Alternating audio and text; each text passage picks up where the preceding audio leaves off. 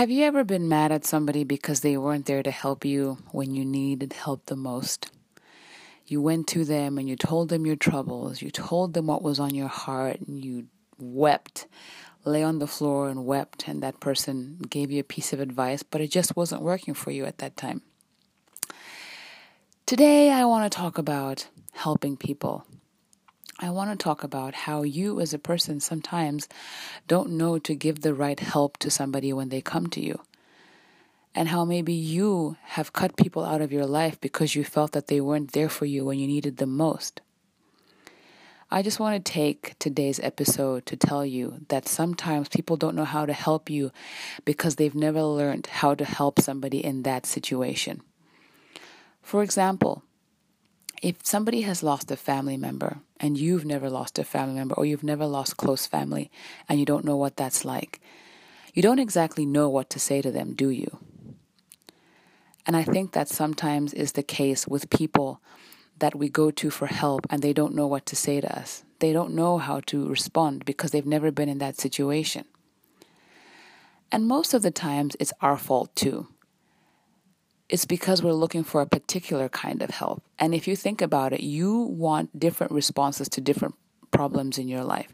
So, for example, if you're feeling down about yourself and you don't know where your future is going and you don't know your purpose, you want somebody that could jump in and motivate you and lift you up and tell you, hey, you can do it. You're not particularly looking for somebody at that moment who's just going to say, oh, really? Oh, I feel so sad that your future's not bright. And sometimes when you're feeling down and low, you are wanting somebody to sit with you and just say, Hey, I know how you feel. Oh my gosh, that feels so bad. And also, let's be honest, sometimes you're just looking for somebody to feel sorry for you the way you're feeling sorry for yourself. And there's been times when people have come to us, you know, and we've gone to people wanting help and we don't get the help that we want and we cut those people out of our lives because they just don't understand me, they weren't there for me the way that they're supposed to be there for me. I want to remind you that there have been times when you have done that to people too. You have not been there for people the way they needed you to be there for them. This is how life goes accept whatever help comes your way. If somebody is not saying what you want to hear at that particular moment, don't cut them out of your life and say, oh, they don't know how to help me.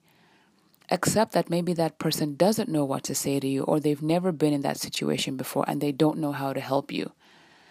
Just the way when somebody comes to you and they need help, maybe sometimes you jump straight into motivating them, and all they need is for you to sit with them at that time. Or you sit with somebody and what they want from you is for you to motivate them. So today's episode is really short because I just want to say continue to give help whether you know how to do it or not. And don't discount those people that are there for you and they help you in what way they know that they can. Some people just don't know how to help you at that time. It doesn't mean they don't love you. Just like it doesn't mean you don't love other people when you're not giving them the help that they need. Let's stop cutting people out of our lives because they're not there for us the way we think they should be when something happens. Everybody's learning, everybody's trying to live. Let's extend a little more grace to ourselves and to our friends and to our family. So today, go ahead and pick up the phone and call somebody that you cut out of your life because you felt that they weren't there for you the way you thought that they should have been there for you. Maybe they just didn't know how.